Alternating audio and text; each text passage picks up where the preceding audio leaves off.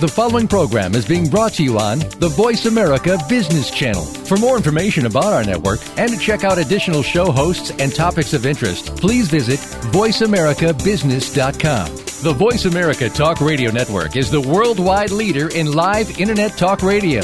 Visit VoiceAmerica.com. The views and ideas expressed on the following program are strictly those of the hosts or guests and do not necessarily reflect the views and ideas held by the Voice America Talk Radio Network, its staff, and management.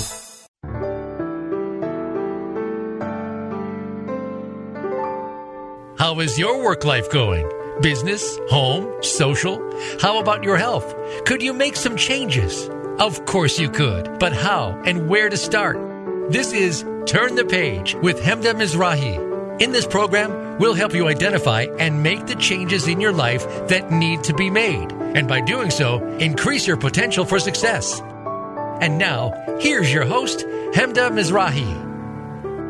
Welcome to Turn the Page. I'm Hemda Mizrahi in New York City, bringing you the occasional and sometimes frequent sounds of Manhattan, along with evidence based techniques to improve your quality of life. While wellness may not be the first word that comes to mind when you think of plastic surgery, today's show will describe how good health practices can help you to optimize your surgical results. Our guest is Dr. Alan Bienstock a board certified plastic and reconstructive surgeon who practices in New York. Dr. Bienstock specializes in body contouring procedures for the massive weight loss patient, in addition to facial rejuvenation, and a procedure called the lip suspension, which creates a natural pout or cupid's bow.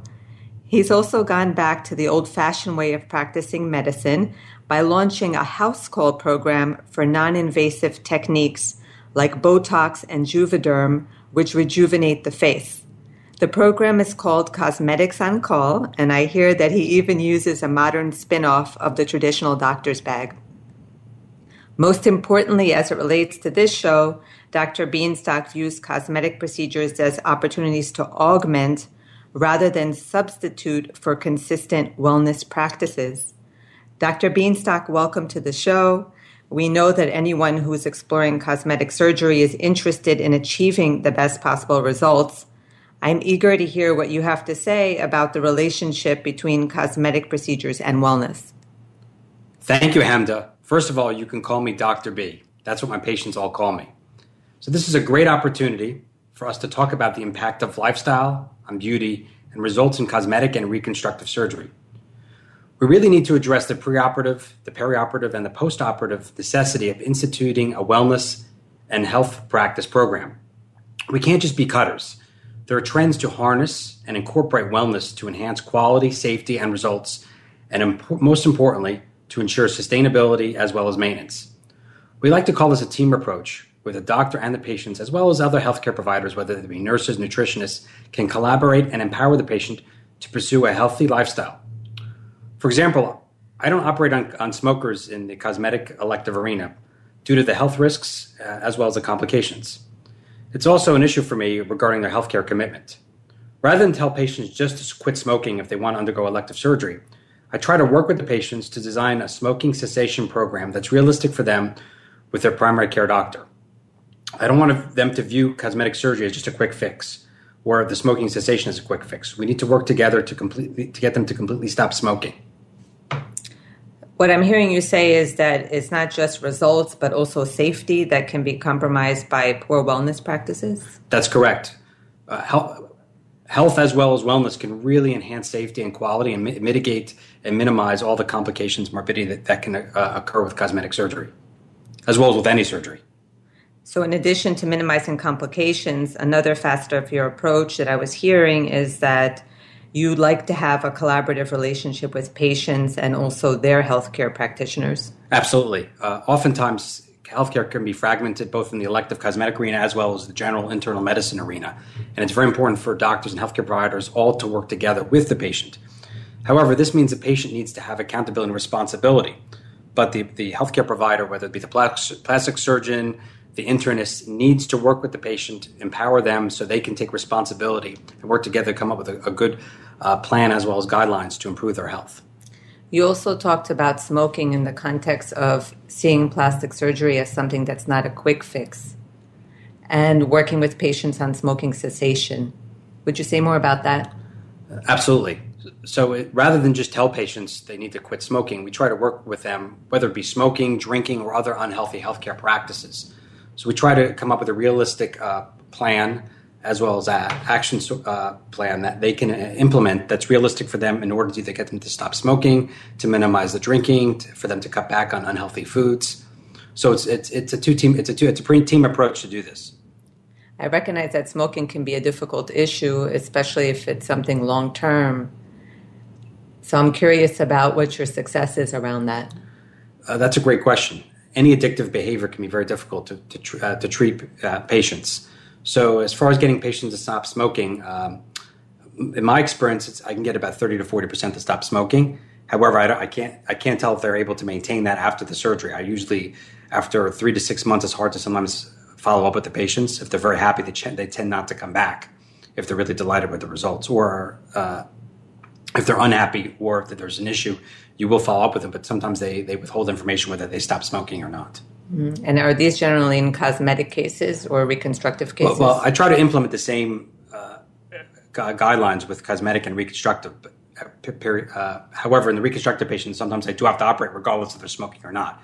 However, really try to get patients to stop smoking uh, in both arenas.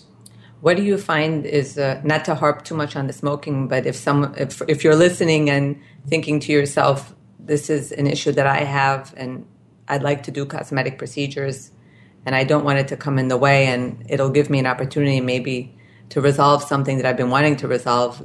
For those who do stop smoking, what, what helps them to stop?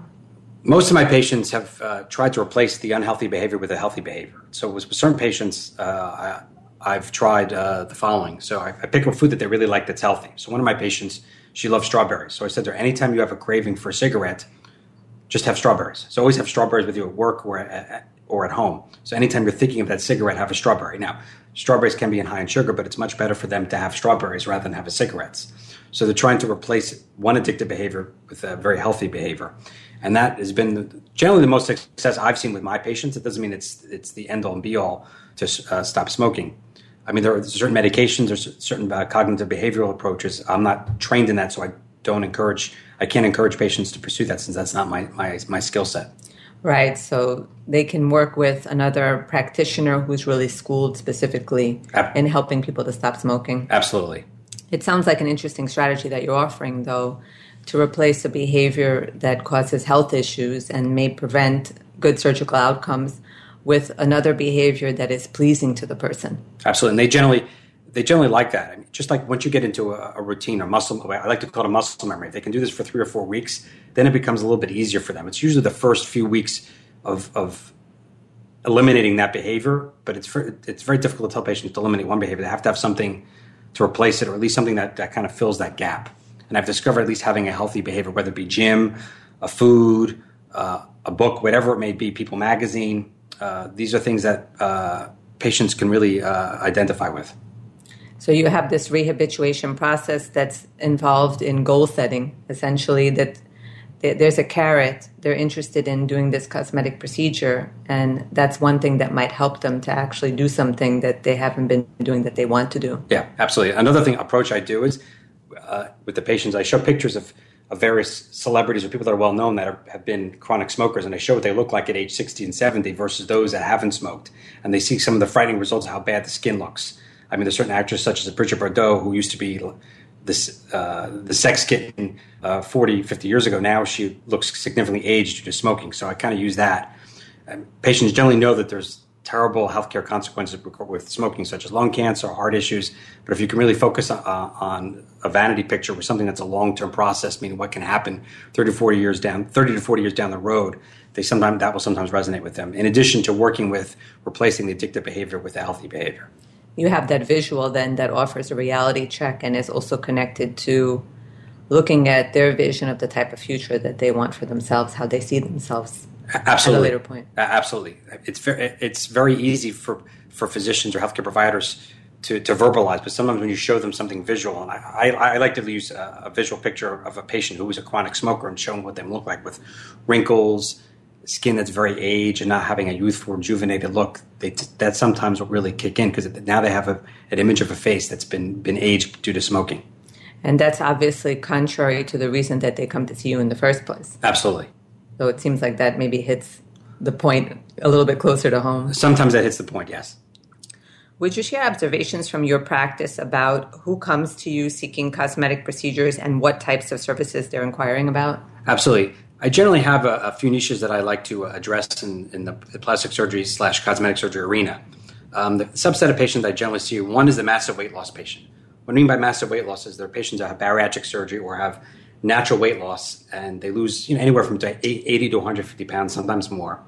And they, some, sometimes these patients do or do not have a good uh, support system where they, they don't have good nutritional practices.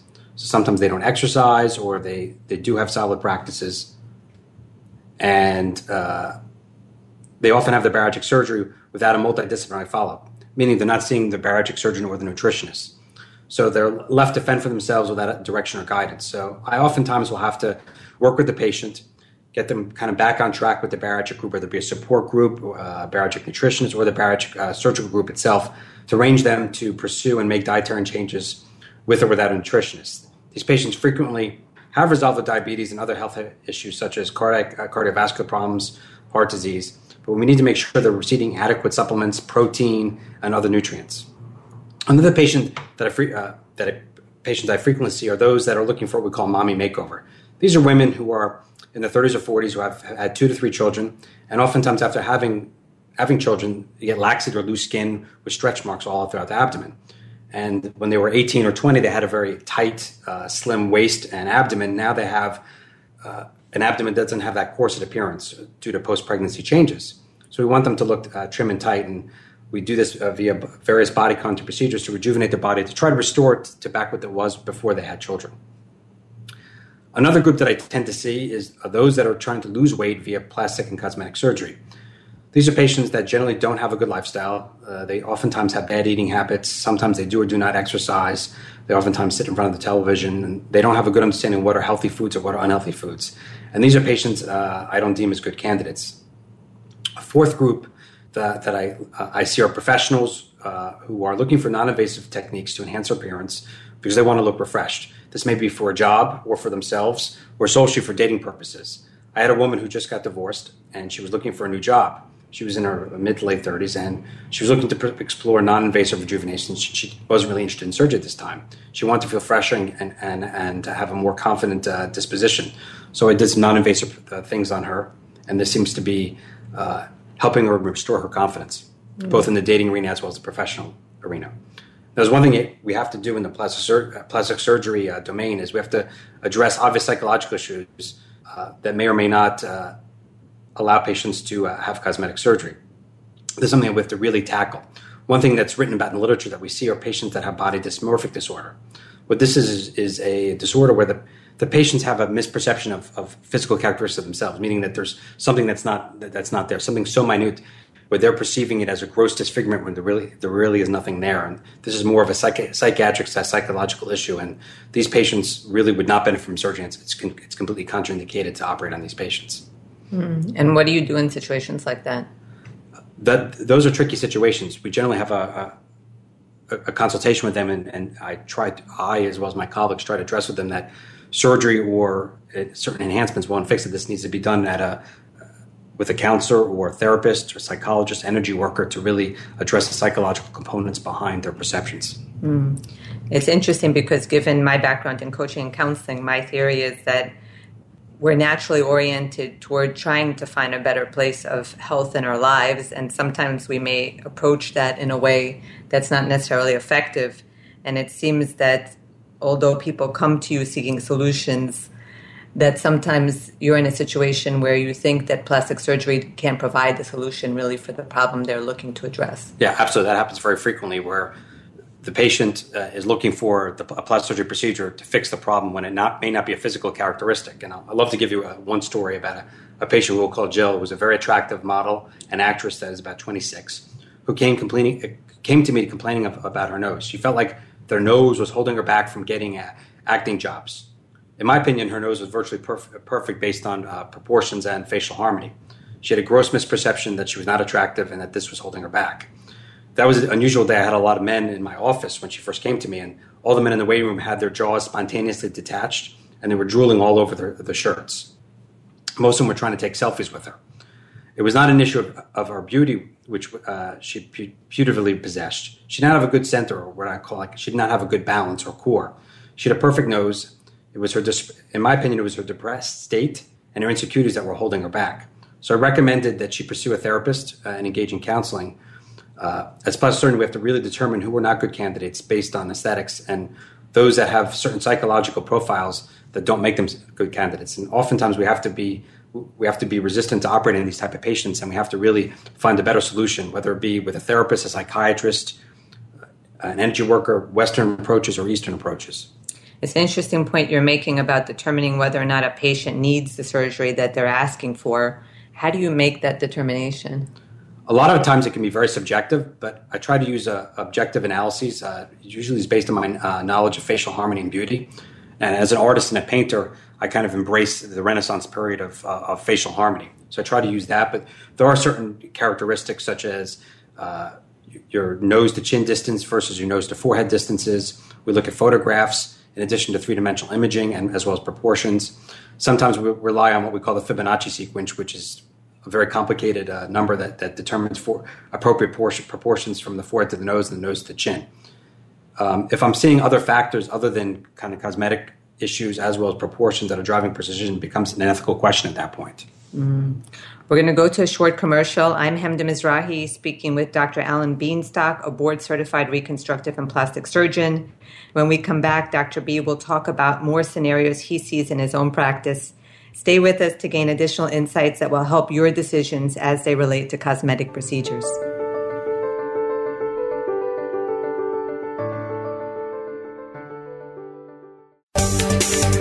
From the boardroom to you, Voice America Business Network. Imagine you hired a designer to redo your kitchen. Working with an expert to meet your needs was such a high. You're enjoying the new feature so much that you're waking up early to write the book that's been in your head for five years. The raised Caesarstone countertop and cushion back stool are your writer's desk. With this comes the realization that all of the rooms in your home need to be redone to match the level of your kitchen. This scenario demonstrates my approach to executive and lifestyle coaching. It involves understanding what compatibility means to you at different times in relationships, career, nutrition, and other quality of life areas. It's also about elevating your game personally and professionally. Given my multidisciplinary expertise, we can address a range of needs that are critical to your fulfillment and success. I'm Hemda Mizrahi, Managing Director of Life and Career Choices, a global executive coaching and concierge practice. Learn more about my services and contact me through lifeandcareerchoices.com.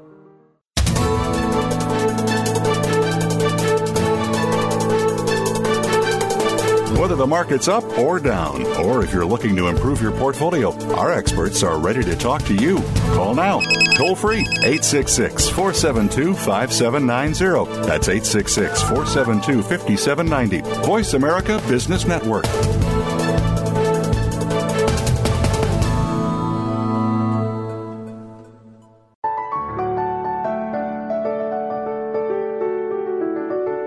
You are listening to Turn the Page with Hemda Mizrahi. Got a question or comment for the show today?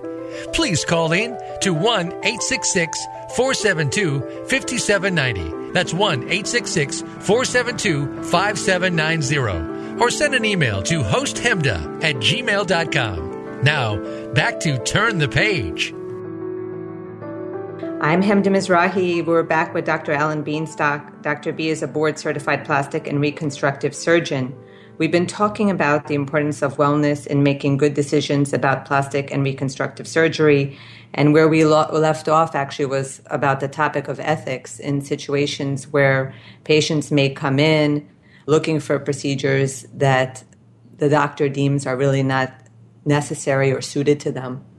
Would you like to add a little bit more about the ethical dimension? Absolutely. So, oftentimes we are we are we are uh, confronted with patients who really are not good candidates from a physical slash cosmetic perspective. And this is where training comes in as well as your own uh, kind of moral fiber, determining who's a good candidate and who's not. Oftentimes, the most difficult time is to, is to figure out who really is not a candidate and, and say no to them. And this is something that we're confront, confronted with all the time. And patients can try to twist your arm or they really present a skewed uh, picture, but you have to go with your kind of inner gut or uh, where I call a spidey sixth sense to say that if really don't they don't you don't feel that they're a good candidate, that there's nothing wrong with saying no to that patient. So, looking at plastic surgery from the standpoint of wellness can also mean that you tell a patient that a procedure isn't necessary if that's what you determine based on your medical expertise. Right. Oftentimes, you really have to incorporate the mental health of the patient as well as the, the cosmetic slash physical characteristics in determining who is a candidate and who's not a candidate. You talked about situations in which prospective patients were not good candidates. You, is there an example that you can share of a patient that was a good candidate and what the outcomes were? Sure. So there was a patient uh, who was a 47 year old male, well referred to as Gustav, who had a very large nose that did not match the rest of his face. He described his nose as, as a potato nose. He felt that this was holding him back. He was chipper, but his nose made, uh, made him awkward in, in, involving interactions both professionally as well as with women. He did not want a tiny nose, but one that matched his face. He seemed to have very realistic expectations with what a rhinoplasty or nose job would do. So we took him to the operating room. We fixed his bridge, which is the, uh, the high, highest portion of the nose in between the eyes, and did a, a moderate tip reduction. So three weeks, three months after his uh, after his procedure, and he recovered pretty well. He's super happy, and now he has a partner who is of his age. In addition, he's advanced his career. He received a promotion. He's no longer afraid to pose in family photographs. He finally has a LinkedIn as well as a Facebook pro- profile. And the last time I checked in I, I uh, on his Facebook profile, I saw that he was on vacation with his current girlfriend. Mm-hmm. You're keeping track, I see. Yeah, yes. Which seems to speak to the point that you made, really, about having a strong collaborative relationship with the patient, where you you take an interest, really, in their personal life satisfaction. Uh, absolutely. I, try to treat, treat, treat these patients as though they're one of my family without having, without broaching to an unprofessional uh, relationship with them. You were talking about your view of cosmetic surgery as something that's not a quick fix. And this story seems to really speak to that, that, well, we may think of cosmetic procedures, or many of us may think of cosmetic procedures as vain or superficial. This is, is an example of a profound shift in someone's life that occurred that it's no small matter to feel comfortable taking photographs seems like a very significant issue because essentially you're really tracking the history of your life, you're tracking your memories in photographs, and to feel really good about that can make a very big difference. You also talked about the relationship impact and the impact that appearance can play on career advancement. Absolutely. I mean, in this patient, he had a large gap in between high school to age 47 where he didn't want to take any photographs. So even though it can be looked as a, a superficial or and and uh, uh, and procedure vanity, this really changes life enormously from a confidence level. And uh, we made you know major change as far as his ability to interact uh, in the professional realm as well as the social realm. You can equate it to memory loss. I'd say, right? If you're saying that the, the photographs are really capturing our memory. Yeah, absolutely. When you discuss the types of individuals who come to you seeking cosmetic procedures, you talked about those who are interested in weight loss. Would you share some scenarios along these lines that relate to wellness? Absolutely. So it's not uncommon where I see patients who I really do not deem as good candidates. So a few months ago, I saw a patient who was uh, 225 pounds and she was five foot four inches. And when we calculate what we call BMI or body mass index, she was well over 35, which meant that she was uh, more than overweight. She was uh, borderline obese to uh, very obese. She had lots. She ate lots of processed foods, uh, fried fast foods. She loved to go to Popeye. She ate lots of sweets. She consumed a lot of breads, uh, particularly bagels, and she never exercised in the past five years. She had type type type two diabetes mellitus, uh, and she came to me. She wanted to have suction like liposuction or lipos, what we call just regular liposuction of her abdomen, back, and flanks she was not interested in making lifestyle changes or any engaging in any health uh, healthcare practice changes. So I made I made suggestions, and I said that I would work with her to come up with a gradual process to for her to pursue a better lifestyle regimen. I encouraged her to start with small steps. I told her that she was not currently a good, uh, a good candidate for health reasons and for cosmetic results.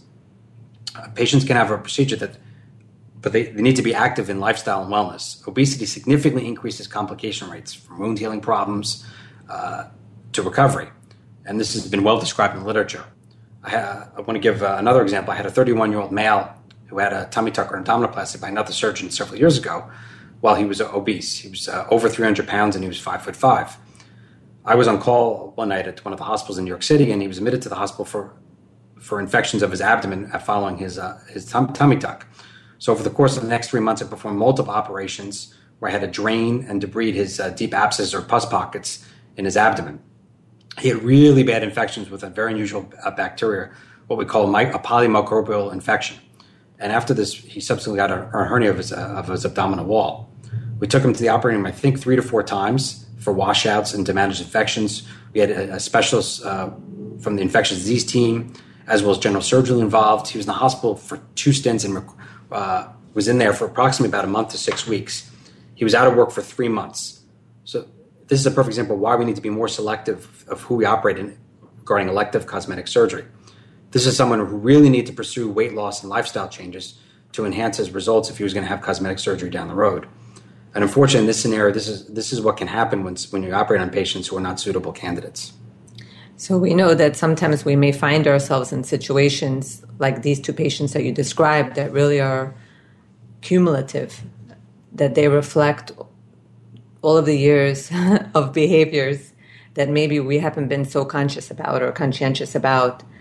And it would be interesting to be able to offer some strategies when you look at wellness, aside from these two situations in which it was, we know that it can be very difficult. If you're in a situation where you find yourself in the hospital and you have serious health issues, you're really getting a reality check about the changes you need to make in your life, and that could be very overwhelming. Is there a scenario of a patient who did have some significant health challenges and was able to implement some specific wellness practices and actually get to the point of doing the surgery and have some positive outcomes?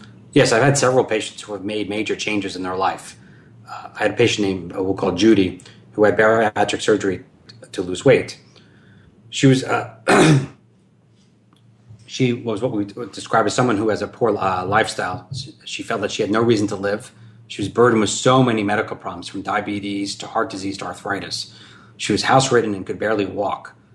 Uh, so she she felt almost to the point beyond depression, and she knew that she was going to die unless she had bariatric surgery. She tried to lose weight na- uh, naturally with exercise, as well as uh, changing her nutrition, but she just could not lose the weight, even with doing this four to five times a week. So she had bariatric surgery, and she subsequently lost 200 pounds Following the bariatric surgery, she was noted to have excess skin on her arms, back, breast, and thighs, as well as her abdomen. Even though the bariatric surgery completely changed her life and completely eliminated all of her health issues, such as her diabetes and her heart disease, she was less left with a lot of excess skin in all of all these areas. Now that she had all this excess weight, she was finally able to bike and swim. She and her family became what we call pescatarians or vegetarians who eat fish. And unfortunately, no exercise and diet could get rid of the excess skin of her entire body this is a perfect patient who was so motivated and maintained this healthy way for three years. And I felt she was a great con- candidate for uh, a total body lift. So I performed a total body lift on her, which is about an eight, eight to 10 hour procedure in the hospital. And she had a great result. I mean, some of this I attribute to her motivation level. It's the fact that she pursued a really health, healthy lifestyle. However, she also incorporated uh, non Western approaches such as Reiki, acupuncture, and had an unbelievable healing process and had much less pain than most of the patients I've, I've done body lifts on. And I think this is a great example of how Eastern practices can really complement Western surgery. Things like energy work, acupuncture, nutrition, herbs. I've really seen these these help with recovery enhanced results, both with scarring as well as the actual cosmetic contour. We just have to find a way that we can implement this and introduce this to the mainstream, and that they can incorporate this into the normal regimen. So it seems that you were talking earlier about bariatric procedures and how the bariatric procedure itself is an enormous help, and then at the same time, you really need to supplement it with a healthcare plan for the longer term in order to really build on the results and sustain the benefits. And in, in her case, she got a boost from this bariatric procedure and she was able to incorporate a variety of different modalities that have to do with physical health, emotional, psychological, spiritual health that really helped to lift her. Absolutely. I mean, it's always easy for us to tell patients try to lose weight naturally, but certain people have a metabolic syndrome, and Judy had that. And the, the bariatric surgery really was an ignition for her to pursue healthy practice after she lost the weight. I mean, she felt she obviously felt good about herself that she was able to lose the weight, but I think that gave her the encouragement and the confidence to pursue healthier lifestyles regarding exercise, finally being able to exercise because she didn't have the weight on her knees. She's able to pursue uh, healthy nutrition because her husband got motivated. They, they, they worked together as a team. So one positive change really led to another. That essentially she was freed up to exercise more freely as a result of the procedure and it sounds like there's also a team approach that was built into it in her working together with her husband toward healthy practices. Absolutely. I mean, I think they, the interplay was, was fascinating with, with, with Judy and her husband, where they both got motivated by her losing weight. He actually got into better shape. She got into better shape. They were kind of almost almost competitive, but almost a collaborative competitiveness between the two of them. Uh, they were biking, they were swimming, they were really, really for, uh, enforcing themselves to eat, eat, eat healthier foods and really enhance their lifestyle. I think both of them told me that they had a much happier marriage as well as they were individually happier, which is a really beautiful story. All of these things seem like improvements that they were able to make together and that that boosted the relationship. Absolutely. I don't think she would have been able to do this by herself. So I think having her husband as well as the rest of her family so supportive and, and encouraging was, was, was, was part of the picture as well. I was thinking as you were speaking about the difference between those who have a hard time really making that leap. And in some ways it's a leap, in other ways it seems like it's a really incremental approach. Maybe that might be more effective for a lot of people mm-hmm. since change can be hard. And are there any factors that you would say in this case there was a team approach? She was concerned also about her survival and the qual- her quality of life are there any other aspects that you would recommend also if, if you're listening and you're thinking to yourself, I'm in this situation where I want to lose weight, I'm considering a bariatric procedure, what are some steps that people can put into place that might help them really to move forward along those lines? That's a great question. So a lot of these patients I recommend if if they're not able to lose weight naturally or incrementally and they've really tried and they've they've felt dejected and dispirited, uh, these are patients I encourage you to go to a bariatric support support group. There are a lot of academic programs as well as private programs that have that have uh, a multidisciplinary approach. And before they have surgery, these patients are encouraged to go to the support groups as well as be involved meeting the whole the whole bariatric team, including the nurses, the doctors, the nutritionists. So that at least that at least is a good switch for them to see what can happen, what's involved, and so forth. It's not a simple process, but at least they're made aware of it and are encouraged by patients who have had it done and have had successful results. Having that infrastructure of support, then you have seen, has made a difference between those who have been able to really move past the bariatric procedure, use it as an important stepping stone to make further enhancements in their health. Absolutely. I mean, in many cases, I've seen as, as a jumpstart to really changing their wellness and their healthcare practices. Unfortunately, there, are those that just that, that use the bariatric surgery and they don't pursue any changes those patients tend not to have a significant uh, improvement and change in healthcare practices. You also mentioned about this particular patient who was very successful in engaging the bariatric procedure to move forward along with her husband in creating a healthier lifestyle and a better relationship. You mentioned that she had much less pain and less scarring than you might typically see for similar procedures. Are there some common denominators that you've observed with patients who tend to have better results? patients I've seen that have had better results really are very are very strict uh, with their with their, their diet and their nutrition. They're taking supplements, they're taking vitamins. They really have a good healthcare practices. In it, uh, but in addition, they also have, I think, mind uh, wellness and mind uh, and mind approaches, meaning they're using whether it be yoga, whether it be acupuncture, whether it be some sort of energy work, whether it be Reiki and, and things like that. I've really seen those patients do the best because they're looking at it as a whole spiritual as well as physical phenomena that's going on with them. They're not just separating the body from the mind, they're incorporating practices that really help with the body and mind uh, healing. So the difference seems like it's a holistic approach because there's so many different facets that can impact a person's level of pain and scarring. Absolutely. I mean, I think using using using both modalities together, one complements the other. It, we, it's what we call the modern Neoplatonic philosophy, where a beautiful mind complements a beautiful body, and vice versa. And in terms of recommending approaches to a patient, if you have a patient who comes in, how would they go about really putting together a team of people who can support them? That's that's uh, particularly re- relevant to the patient's motivation. I mean, oftentimes they really have to pursue uh, what's the best avenue for them. I can't recommend one specific course, just like I don't recommend one type of diet. I don't tell all my patients to become vegetarians or vegans. They have to figure out what works for them. So a lot of the times it ends up being word of mouth. I think if they have a good role model in their life, whether it be a family member or a friend, pursuing uh, different avenues and getting recommendations who can help them, uh, both with uh, the uh, both as a, a, holistic measure involving the mind and, and body. We're going to go to a short commercial. I'm Hemda Mizrahi, speaking with plastic and reconstructive surgeon Alan Bienstock.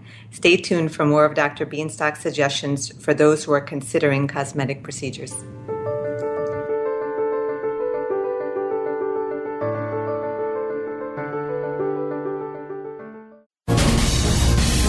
Voice America Business Network, the bottom line in business. Imagine you hired a designer to redo your kitchen, working with an expert to meet your needs with such a high. You're enjoying the new features so much that you're waking up early to write the book that's been in your head for five years. The raised Caesarstone countertop and cushion back stool are your writer's desk. With this comes the realization that all of the rooms in your home need to be redone to match the level of your kitchen. This scenario demonstrates my approach to executive and lifestyle coaching. It involves understanding what compatibility means to you at different times in relationships, career, nutrition, and other quality of life areas. It's also about elevating your game personally and professionally. Given my multidisciplinary expertise, we can address a range of needs that are critical to your fulfillment and success. I'm Hemda Mizrahi, Managing Director of Life and Career Choices, a global executive coaching and concierge practice. Learn more about my services and contact me through lifeandcareerchoices.com.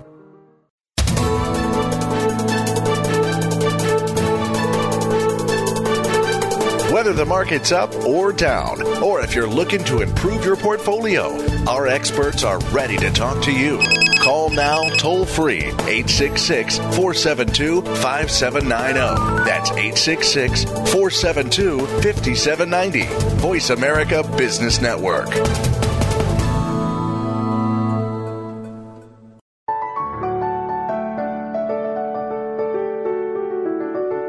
You are listening to Turn the Page with Hemda Mizrahi. Got a question or comment for the show today? Please call in to 1 866 472 5790. That's 1 866 472 5790. Or send an email to hosthemda at gmail.com. Now, back to Turn the Page. I'm Hemda Mizrahi. We're back with plastic and reconstructive surgeon Alan Bienstock with the goal of optimizing the results that you can achieve through cosmetic procedures, Dr. B has been talking about the importance of maintaining good health and wellness practices. We last spoke about a candidate for surgery who turned out to have very positive outcomes and a really transformative experience in her life marrying the bariatric procedure with the body contouring and then making some long lasting health changes. Are there any exam- other examples that you might share about some results that were really promising and, and very uplifting? So I had a, a 27 year old male law student named Charles who lost 120 pounds naturally. He was obese and uh, supremely depressed, just like Judy was, and he felt like he was going to die if he did not lose weight. He changed his whole life around. He made nutrition, exercise part of his uh, entire daily regimen. He got a high from uh, working out, from running uh, 30 minutes a day, as well as hitting the gym. He got such a high from this that uh, he, he, was able to lose uh, this 120 pounds over a year and a half period. And similar to Judy, even though he was so great in losing the weight, he had excess abdominal skin as well as droopy breast, or what he'd like to call man, uh, man boobs. So we did an abdominoplasty tummy tuck on him as well as a male breast reduction via a boomerang flap. And uh, he's about six months out from surgery, and he's so happy and delighted with the results that the surgery complemented his whole lifestyle as well as his approach. His motivation and lifestyle practices, uh, in my opinion, enhance his results as well as recovery. His, now bo- his, his body now matches his mind. His well being, his philosophy, and ethos all dovetail with his beautiful scars. Mm. That's a nice story. In his particular situation, then he managed to lose weight by going to the gym and adopting healthy practices and didn't actually go to bariatric surgery as an option. Right. I mean, there, there are certain pa- patients, they're unfortunately a minority, who are able to lose weight naturally. I mean, this involves se- uh, severe dedication, meaning working out sometimes one to two hours a day, as well as uh, making major nutritional changes to one's regimen. What's the difference between someone who might be a better candidate for bariatric surgery as a first step as opposed to really tackling the weight loss on their own? Well, I would recommend I would recommend tackling the weight loss on their own first. But this is this is a major this is a major mind and body transition and change. I mean, in order to do that, it's not just cutting it's not just cutting calories, and I think we focus too much on calories. It's really changing eating practices, exercise, as well as mind and body uh, philosophy. And my, my opinion is, is, you try to pursue it via natural processes first. If that's pr- proven to fail after a year or two, then you can go to the bariatric procedures. It sounds like it's really about each person understanding what their stepping stones need to be. In, in the case that you described prior to this person who was very successful in losing weight by going to the gym, the bariatric procedure really had a boost effect that as a result of the procedure she was able to exercise that really liberated her to get, delve into the exercise part so it really just all depends on where each person's at and what their specific needs are. Right. Judy and charles were, were to- in totally different ballparks. He was not to the point of obesity of obesity where he couldn't work out. She was and she had such knee pain that she couldn't even almost barely get out of bed. So the two different the two, two different paradigms. So i don't want to draw comparisons between the two, but they both lost weight via their own their own process. It also seems to bring up the point that as we're looking at ourselves around what we need to feel better, to look better, that it's important also in some ways not to compare ourselves to other people and to be overly judgmental because in each situation the successes are possible as is shown by these illustrations yeah, that, that's that's correct. I mean, each person's different. Each each, uh, each thing has to be tailored to the individual person. There's not one absolute uh, regimen or process that works for each each person. You identified nutrition, exercise, some mind body approaches, more of a holistic approach that overall has been extraordinarily helpful for some of your patients to have successful procedures to generate great results. I'd like to learn a little bit more about the recovery process and also the process of sustaining results, what are some necessary measures that you would say are key for recovery and sustaining results? So, in my opinion, patients really need to have an active role uh, as well as participation in their own recovery. Some in- individuals and, and, patients want the surgery to be the end all and be all for everything.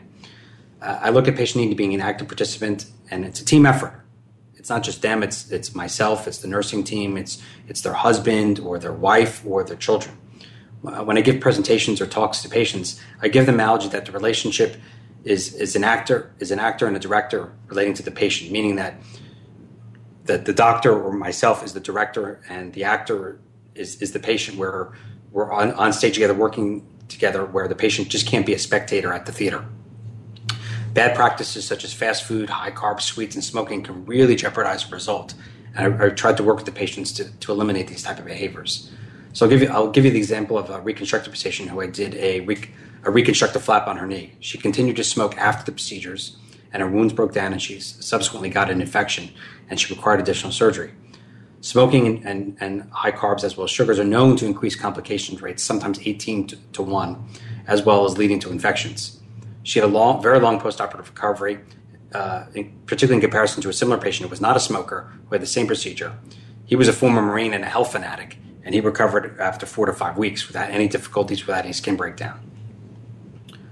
Uh, I've had a, a patient who, uh, underwent liposuction, and we did a great job. We got a very good result, but she did not follow her lifestyle changes in her regimen. She continued uh, eating bad foods, she wasn't exercising, and she subsequently gained weight. As a result, even though she didn't put fat on the areas we liposuction, she put, she fat, put fat on in other areas, which kind of defeats the whole point of having elective cosmetic surgery. So even though her abdomen and flanks were significantly better contoured, she developed fat in her lateral thighs and inner thighs, and they looked much thicker, and she was not happy. So, in my opinion, was it really worth it to spend the money the time and undergo surgery as well as recovery and not obtain the ideal results because healthy practices were not instituted and maintained. So I look at as plastic surgery and cosmetic surgery in these scenarios to be a jumpstart, but it's not the only factor in recovery and outcomes. Patients really need to be active participants and not spectators in their lifestyle and health. Just like any other investment, if you want a, the highest return on your investment, which I would guess most of us do want, there's a planning process that's involved whereby you need to look at all the dimensions. And from one standpoint, it's very empowering because the model of healthcare more traditionally has been to rely very heavily on the skill and the knowledge base of the healthcare practitioner for achieving the best results. And the model that you're talking about really is more of, seems like where medicine is going today, that we have much more of a say in what our results will be. We have much more of an influence in what our results will be. And at the same time, it certainly requires another big investment that's aside from financial. Right. I mean, I think the laissez-faire attitude in medicine, where the healthcare provider is the only is the only factor, is becoming kind of an, an, extinct philosophy. I mean, I think right now, particularly young physicians are really trying to empower their patients to be responsible for their own health. So this means, you know, this means a total change and shift in paradigm of, of how healthcare is practiced, both in cosmetic surgery as well as in medicine itself, uh, intrinsically. Patients can no longer just pre- uh, expect to get a prescription for a physician for treatment. They have to be involved in, in their own health, have to understand what's going on. Just to give just to give a patient a prescription to lower the cholesterol doesn't mean that they're addressing other sources. Why do they have elevated cholesterol? Why do they have high blood pressure? What's going on? And oftentimes there's uh, inherent factors that are leading to these causes. So rather than just put a band aid on things like how medicine has been practiced over the past few decades, we really need to get to the source of things. And this is where public health really comes in, and I think is really intrinsically linked to cosmetic surgery as well as wellness practices. So I think we really need to enforce uh, physicians as well as patients to be active participants with, with the physician, with the healthcare providers. So, in a sense, there's no finish line. We're really talking about like the shift from dieting to uh, wellness as a lifestyle, that there's a continuum. And on this continuum, we have how do we set the stage to have a successful procedure, to have the best results that we can, the best re- recovery that we can, and to sustain the results. And you need to put together really a plan that includes all of the different facets of health to strengthen a person. And then that really positions someone for transformation rather than just for change. Yeah, I, I agree with that 100%. It's it, it, basically it's like studying for an exam. You can't just cram the night before. This is a continual process. It's almost like a, so Socrates always considered himself a perpetual uh, student. Well, we have to be perpetual students of our own health and our wellness practices.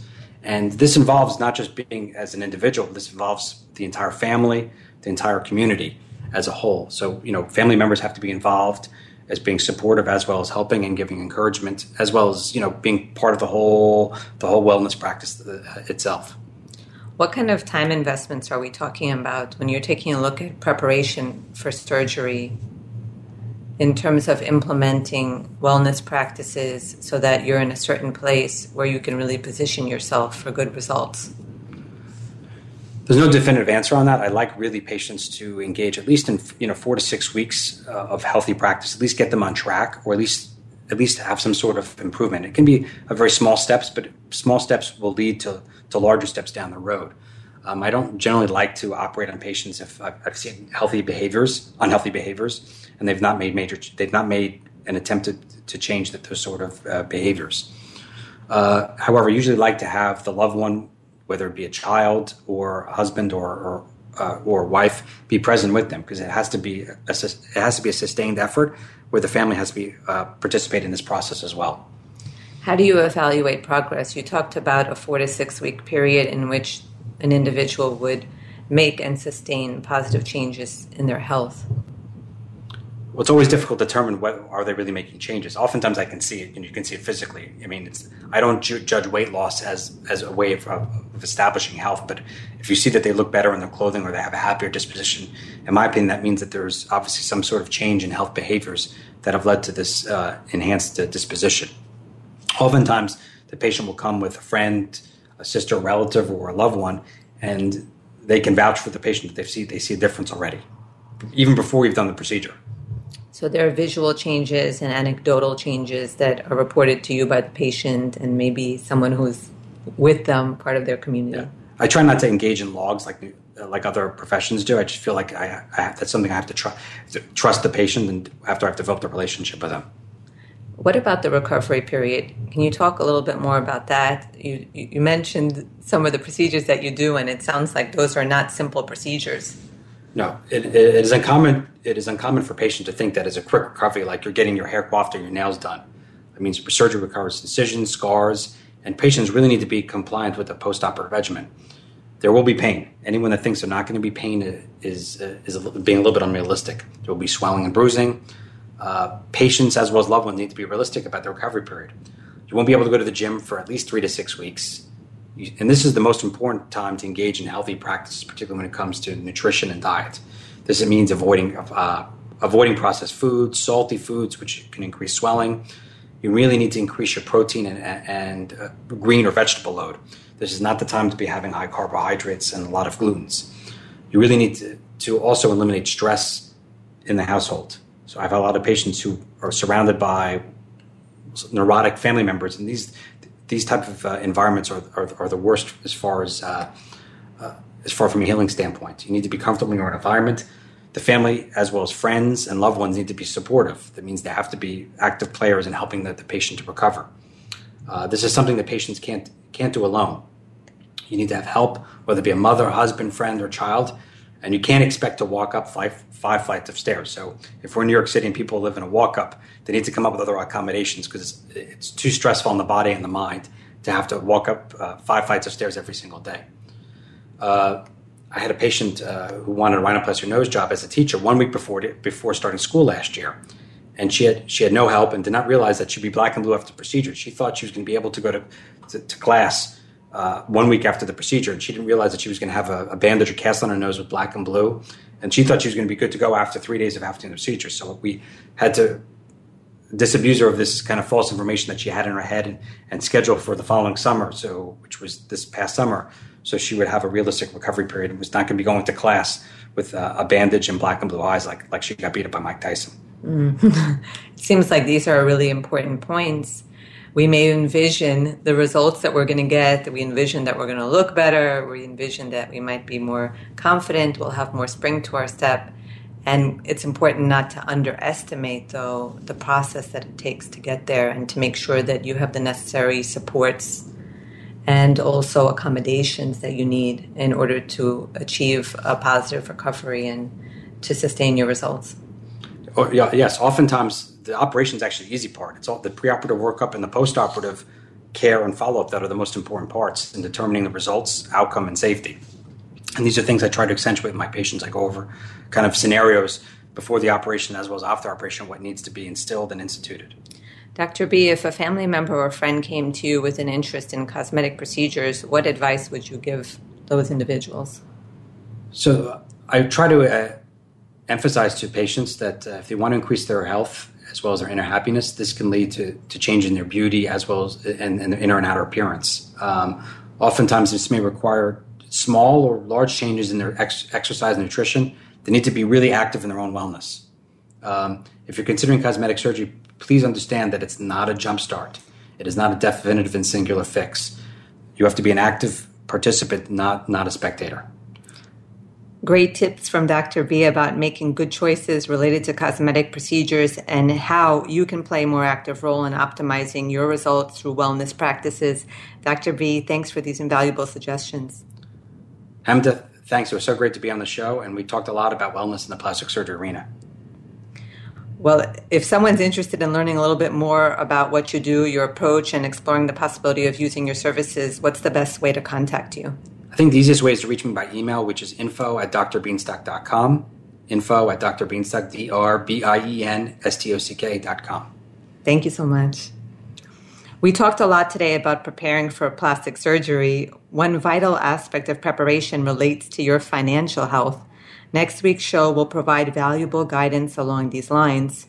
Coaching entrepreneur Janet Hussman will talk about three steps to financial well being which will be about understanding how your belief systems and the way you set goals and envision your success affect your relationship with money. Tune in next week and remember to make the grass greener where you are. This is Hemda Mizrahi with Turn the Page.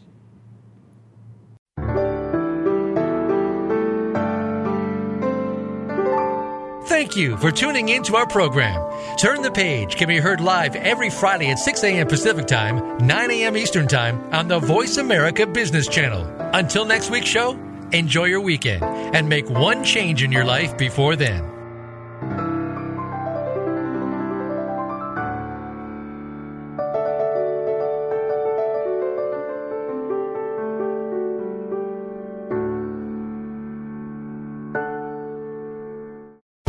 Thanks again for listening to the preceding program brought to you on the Voice America Business Channel. For more information about our network and to check out additional show hosts and topics of interest, please visit VoiceAmericaBusiness.com. The Voice America Talk Radio Network is the worldwide leader in live Internet talk radio. Visit VoiceAmerica.com. The views and ideas expressed on the preceding program are strictly those of the hosts or guests and do not necessarily reflect the views and ideas held by Voice America Talk Radio Network, its staff, and management.